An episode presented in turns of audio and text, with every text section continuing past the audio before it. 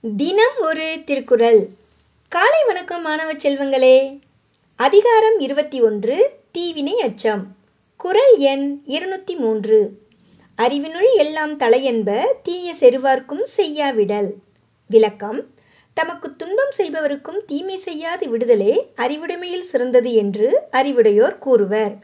நமக்கு இன்னல் விளைவிக்கும் பகைவருக்கும் தீங்கு செய்யக்கூடாது. அதுவே அறிவிற் சிறந்த அறிவாகும். இதுவே இக்குறளின் கருத்து. மீண்டும் குறள்.